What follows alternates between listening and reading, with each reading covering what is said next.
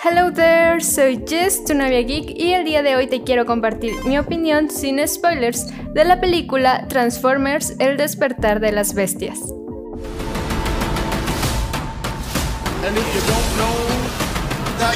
Es la séptima película de esta franquicia. Si bien la primera película de Transformers estrenada en el 2009 fue todo un éxito y que dio un gran paso a las películas de acción con un muy buen manejo de efectos visuales y una trama interesante, con el paso de los años, la franquicia ha perdido esa chispa inicial y Transformers, el despertar de las bestias, es prueba de ello. En esta cinta volvemos a ver a personajes que conocemos, como lo son Optimus Prime y Bumblebee. Pero en esta ocasión su presencia en la historia no tiene la misma fuerza que en las películas anteriores. Esta vez la película nos ubica en los años 90 y nos presenta a Noah Díaz, un joven ex militar que busca trabajo para solventar los gastos de su familia y la terapia médica que necesita su hermano pequeño. Por azares del destino, Noah conoce a Mirage, un miembro de los Autobots, y con quien tendrá un lazo importante en la historia. Tratarán de salvar a la Tierra junto con otros Autobots, obviamente acompañados por Bumblebee y liderados por Optimus Prime. Si bien la trama podría llegar a ser un poco sencilla e incluso genérica, tiene varias escenas que nos presentan al personaje de Mirage como un personaje con mucha personalidad y carisma.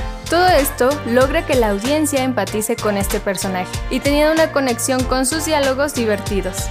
Pero llega a ser un poco tedioso el hecho que gran parte del entretenimiento de la película caiga en un solo personaje, y los demás no logren involucrarse tanto como para mantener el ritmo de las dos horas que dura la película. Pero algo interesante de la historia es la presentación de la raza de robots llamadas los Maximals, personajes que ya conocíamos por la serie animada de 1996 llamada Guerra de Bestias Transformers. En esta película nos presentan a estos poderosos robots que cuentan con mayor fuerza y un aspecto animal. Y estos son personajes que llaman mucho la atención en esta nueva entrega. Los personajes humanos que vemos en pantalla no logran darnos tanta información como para poder empatizar con ellos. En los primeros minutos de la película nos presentan a cada uno de estos personajes de manera muy superficial, ocasionando que cuando estos personajes toman decisiones de vida o muerte, no tengan tanta lógica que lo hagan con muchísima facilidad. O sea, literal hay escenas donde estos personajes tienen que tomar decisiones muy difíciles y como no los conocemos muy bien, hace que estas decisiones parezcan un poco irracional, porque tal cual les preguntan, ¿quieres hacer tal cosa que es de vida o muerte? Y ellos nada más lo piensan como dos segundos y es de, ok, estoy dentro. Y para mí eso hace que a veces la historia no tenga tanto sentido. En cuestión de los efectos visuales parece de una calidad regular.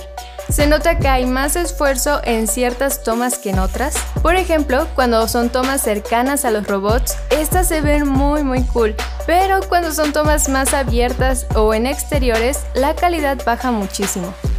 El soundtrack tiene buenas canciones y escuchemos una vez más el tema principal de Transformers, pero modificado un poco para adecuarse a la escena donde la escuchamos. Algo que debo de agregar es que esta película la vi también doblada al español y debo de decir que siempre es muy grato escuchar la voz de Optimus Prime en español. El actor de doblaje, Blas García, hace muy buen trabajo, ya conoce muy bien al personaje y como siempre nos presenta una buena calidad en su doblaje.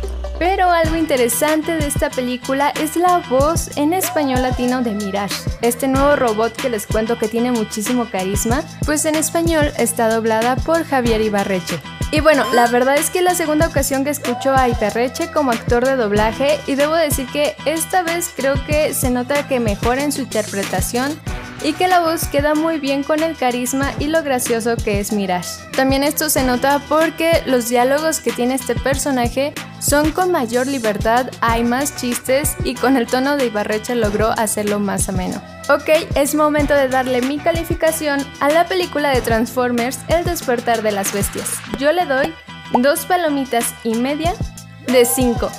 O sea, si bien desde un inicio sabes que no es una película súper complicada, creo que aligeraron mucho el guion, la trama y la presentación de estos nuevos personajes no tuvieron tanto impacto ni tan buena consolidación como para poder trabajarlos más adelante y atrapar a la audiencia.